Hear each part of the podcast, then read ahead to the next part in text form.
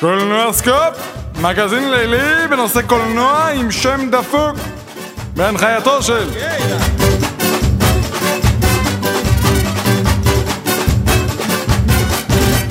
שלום, שלום.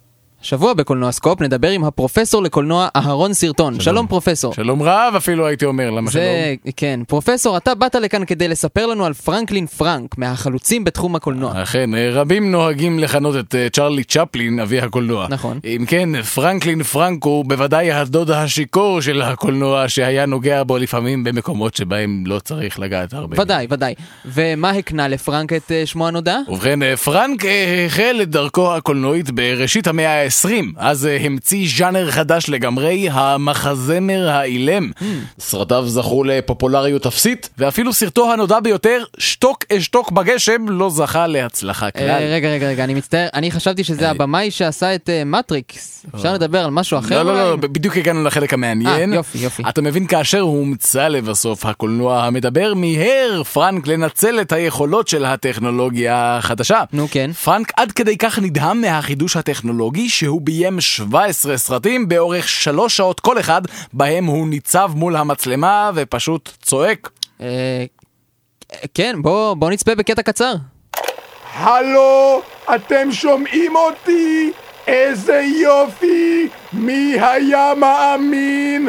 הלו, למה אף אחד לא עונה? איזה חרא. סיפור משעשע, הקהל בשעתו לא היה רגיל עדיין לטכנולוגיה החדשה והיה בטוח שבאמת עומד שם אדם אמיתי שצועק לכיוונם בגסות. הם ברחו מהאולם בבהלה. הא!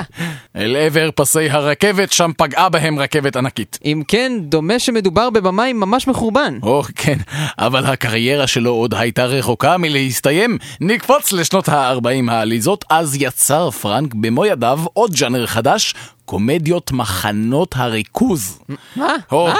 הרגע, הרגע, אל תשכח שבאותה תקופה העולם לא ידע אילו זוועות באמת התחוללו שם.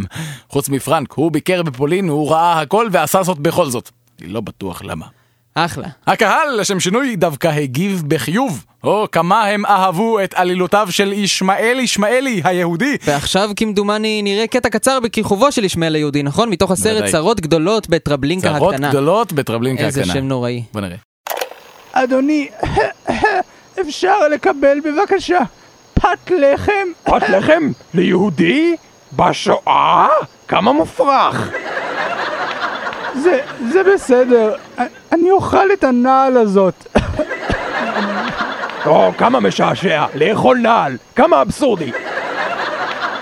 ועכשיו אני אהרוג אותך ואת כל המשפחה שלך.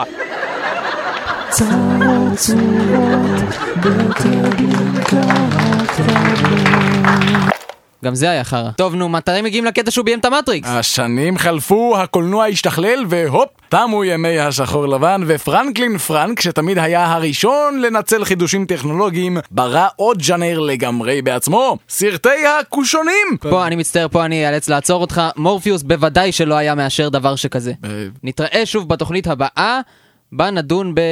לא יודע, משהו אחר. מטריקס.